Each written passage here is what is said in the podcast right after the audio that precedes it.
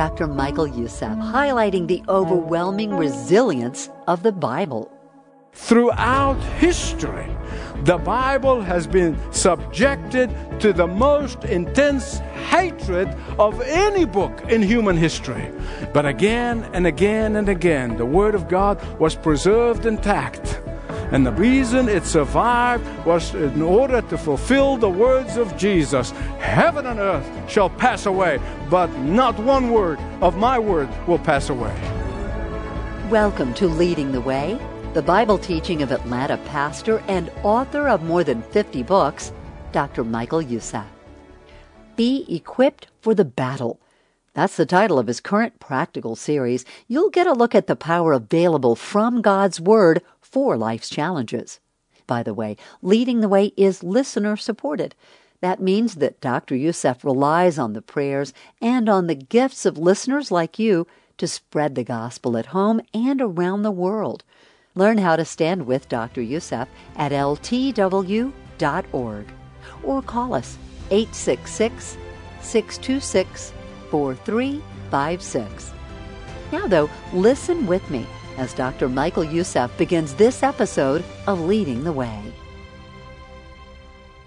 This is the second of a two-part series about the indisputable evidence that the Bible, from cover to cover, is no other than the Word of God that is breathed by God's own breath, His Spirit.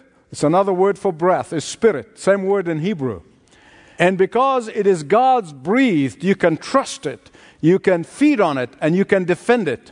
There are five indisputable evidence that the Bible is God breathed. It is His Word. It's His self-disclosure. It is His self-revelation.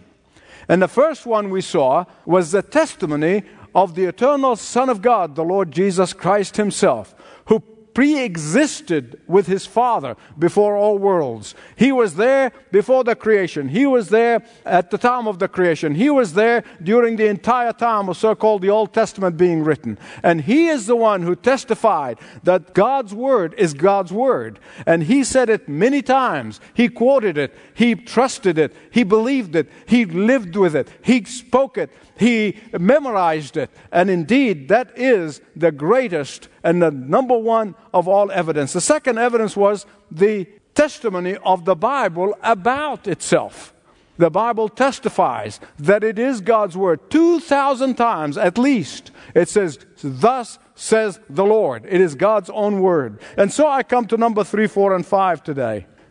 Number 3 is the testimony of the prophecy and its truthfulness.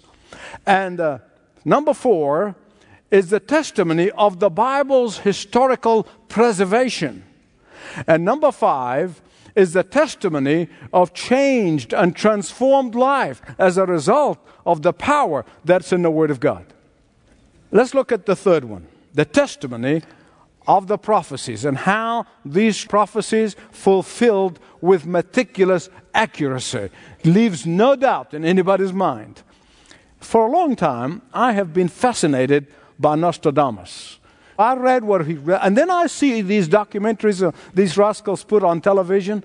I mean, the words of Nostradamus and relating them to current events. I'm telling you, they twist the words, they strain them, they pull them, they manipulate them. They do all kinds of gymnastics in order to make Nostradamus the prophecies that really, he said things about current events. It's absolutely false. Take it from me, okay? But that's not the case with the prophecies of the Bible. It is not the case. The prophecy, of course, is a very large subject, and it would take me weeks to preach on it, but I'm just going to give you the highlight and show you how, with meticulous details, what God said was fulfilled again and again and again. The prophet Jeremiah's message to the people of Israel and the people of Judah is very clear. Unless you repent of your sin, of turning your back on Yahweh and worshiping Baal, God is bringing judgment. unless you repent of your sin and turn back to the Lord, unless you repent from Baal worship and materialism and get back to the God of your forefathers, there's going to be a foreign power that is going to come and invade your lands and is going to take hostages into that foreign land. And there they're going to be for 70 years. And then God will bring him back after 70 years. And sure enough, they did not forsake their idolatry. They did not forsake Baal. In modern day language, they would have gone to church on Sunday, rest of the week lived for the almighty dollar. And so, finally, God permitted Nebuchadnezzar, a wicked man, the emperor of Babylon, to come in and sweep across the land and take his people, the apple of his eye, hostages back into Babylon. And they were there. I want to ask you, how long? 70 years. Exactly. They were there for 70 years, just as God said through the prophet Jeremiah. And then God told Abraham, he said, Abraham, your descendants are going to go down to Egypt, and they're going to be slaves to the Egyptians, and they're going to be in that land of slavery for 400 years. Guess how long the Israelites were in Egypt? 400 years, just as God said. And then there is Daniel, who sees a vision that tells him what's going to happen in the next 500 years. First is going to be that Babylonian empire which he lived in, and is going to be taken over by the Persian empire. And sure enough, the Persians came and wiped out the Babylon, and then followed by Alexander the Great, who was going to sweep across. All of that, hundreds of years before it happened. And then in the end, the Roman Empire. And then it says, there's going to be a stone that is not cut with hand, who's going to come and smash all of that history, and it's going to grow and grow and grow and fill the whole earth. He was talking about Jesus, the Messiah. And he said, when that Messiah comes, his rule, the heart of men and women, for those who put their trust in him, is going to fill the whole earth. And here we are today. Just as I'm speaking to you today, there are believers who have the rule of God in their hearts, who have the rule of Jesus in their hearts, in every corner of the globe. Just as God told Daniel 500 years before Christ, that he'll fill the whole earth. And from every tribe and every language and every nation, God has his own. Some of them today are paying with their lives for their faith in Jesus Christ. Just like Daniel's vision was fulfilled with meticulous precision. But then there is the apex. I wish I had time. I'll give you more examples. But there's the apex. There is that pinnacle of all prophecies, the prophecy of the coming of the Lord Jesus Christ. I'm telling you, it is everywhere in the Scripture. And it was all fulfilled with meticulous details. And that ought to prove to everyone who is honest to know and accept the truth, that the Bible is no other than the words of God, breathed by him, control the hands of those who have written the Bible. Now, there are many passages about the coming of Jesus from heaven, dying on a cross, rising again, and ascending to glory. But there are 5 detailed passages that were fulfilled with such accuracy and with such clarity that is indisputable. Isaiah 53, Micah 5:2, Daniel 9:25-27, Jeremiah 23:5 and 6, and Psalm 16, verses 8-11. And these prophecies, they told us the exact time of Jesus' coming, the exact place of his birth, the exact family to which he will be born, the exact conditions of the time when he is born, and the exact manner of his reception by Israel, or lack of it, the exact details of his death, burial, resurrection, and ascension into heaven.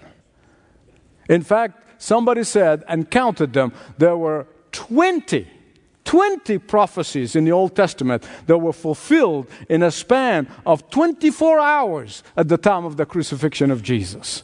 So let no one tell you that the Bible is not the Word of God. It is the absolute Word of God. Some of those scallywags, you know, that just would not believe the Bible no matter what you do, and they're going to undermine the authority of the Bible no matter what you show them. And they said, you know, these fulfillment of these prophecies are so accurate that they said, oh, somebody went in back and after Jesus' time and inserted them in these Old Testament prophecies. And they say whatever it is, anything, in order to undermine the authority of the Scripture. But you know, that because the entire Bible is God-breathed, these prophecies that were written hundreds of years before Christ took place with meticulous precision. The fourth indisputable evidence that the Bible is the Word of God is the way the Bible has been preserved through the years.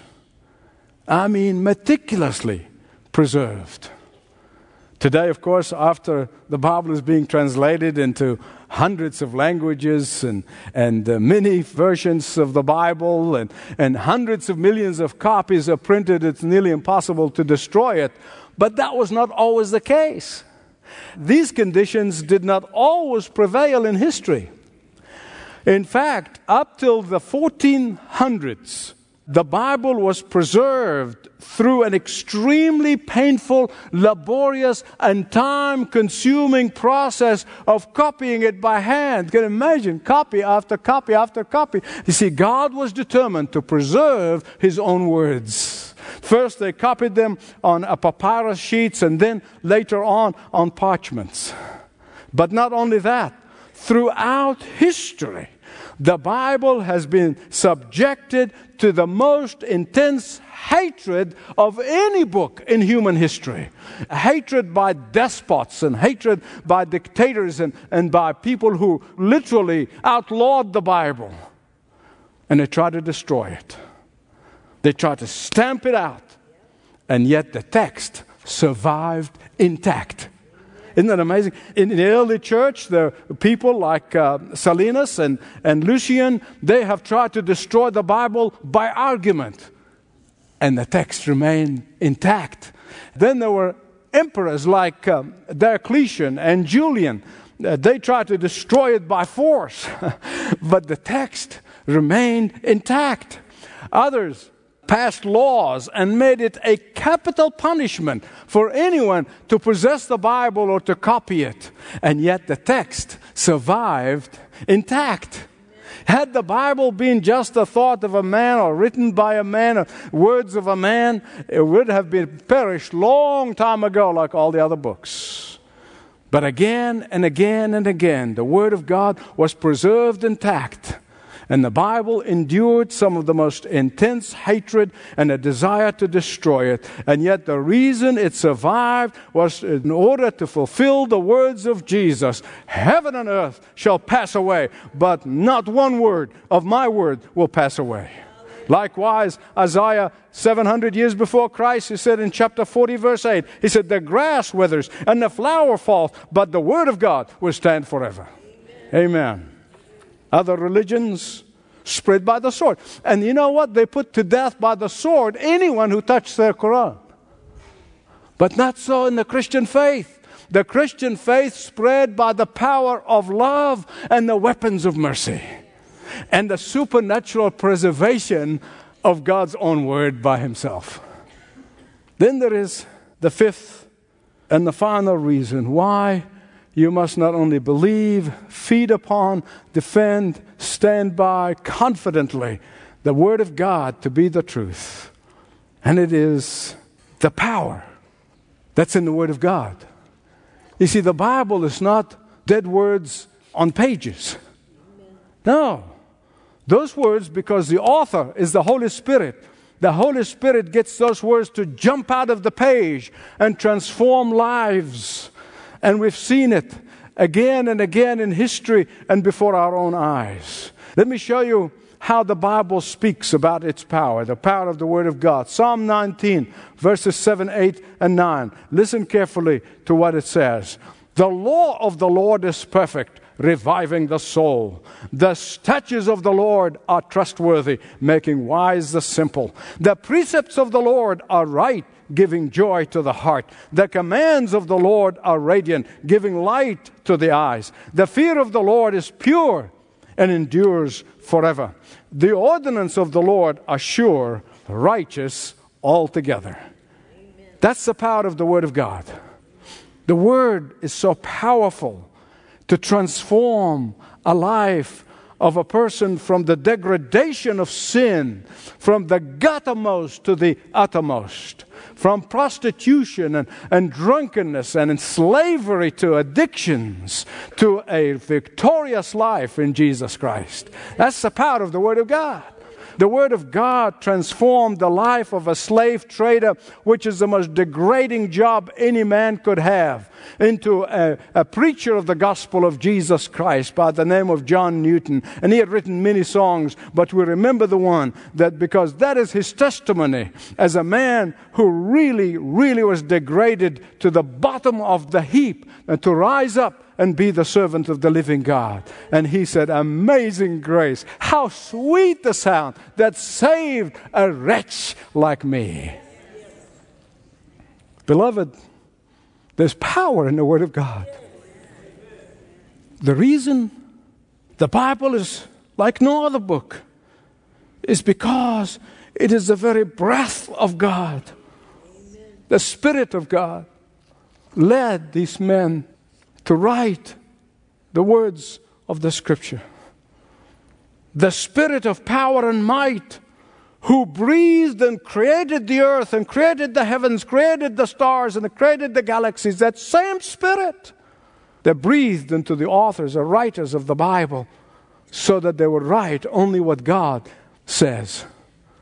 And that is why the Bible can come alive and powerful, and the Word of God can transform lives. The Holy Spirit, who authored the Bible, causes these words on a page to come out and penetrate deep into hearts of men and women and boys and girls and transform them and give them victory in Jesus' name.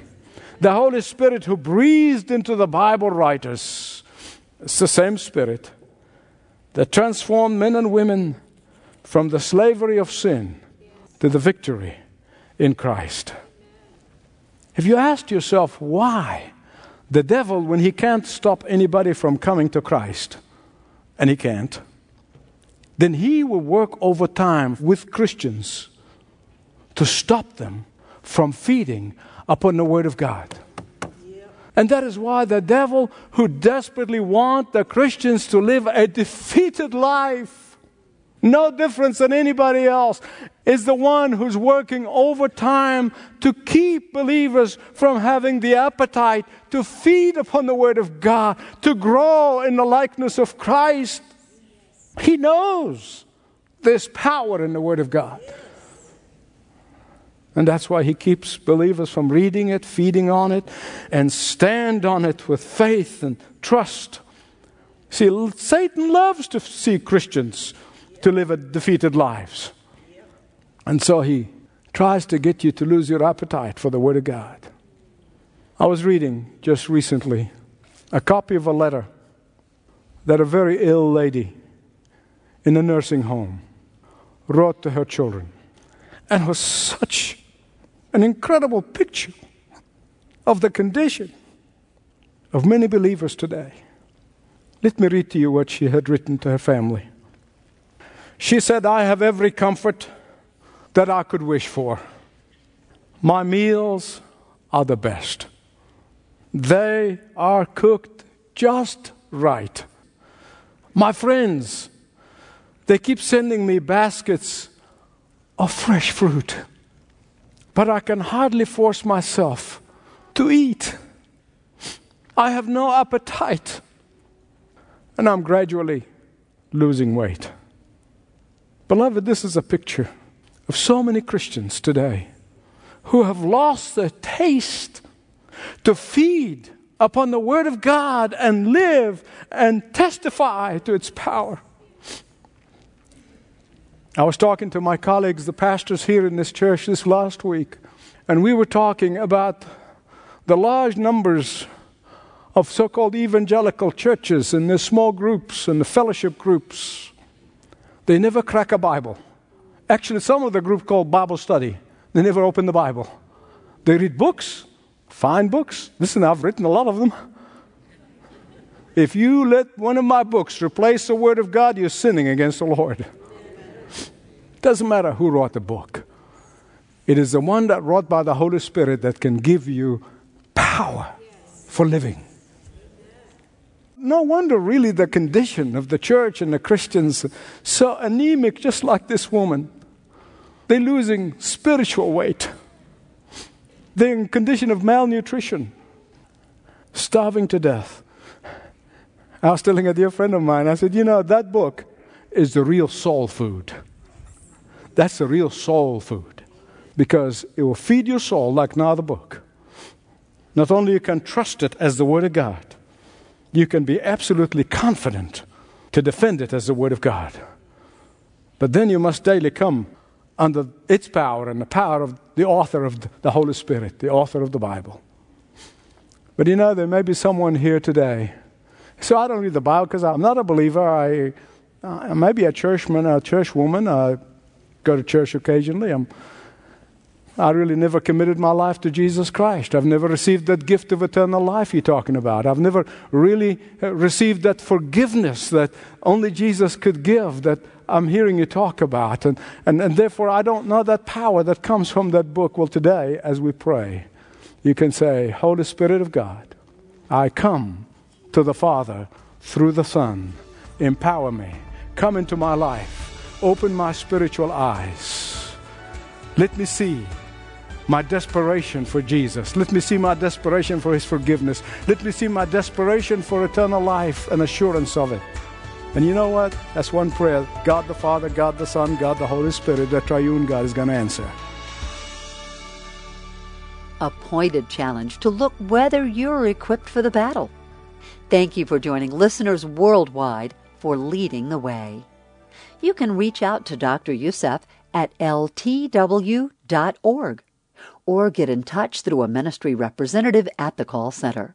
The number 866-626-4356. Hello, Michael Youssef here. You know, recently a British newspaper headline says, "Is this the end of the world?"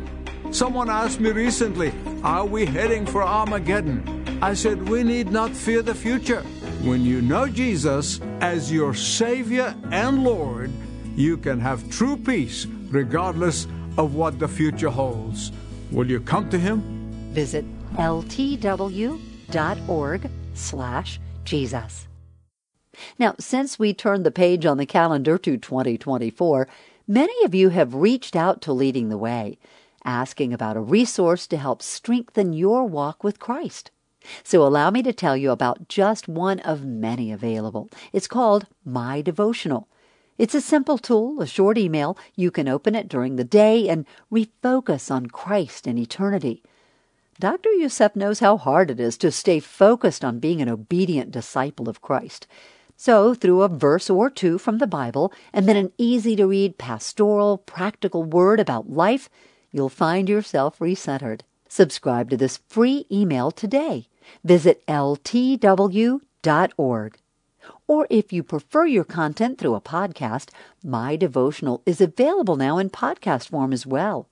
Listen to the practical content wherever you get your podcast. You're listening to My Devotional, the daily devotional from Dr. Michael Youssef and Leading the Way. Surrendering Our Pride by Dr. Michael Youssef. Many false teachers start out with good intentions, but then fall victim to pride.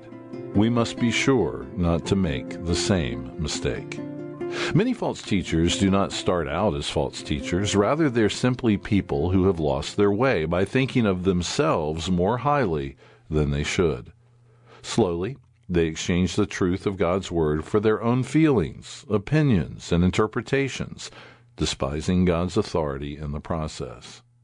Pride is our website again, ltw.org. Well, that's it for today. Please do join Dr. Michael Youssef anytime for Leading the Way. And do remember that you can always reach out to us.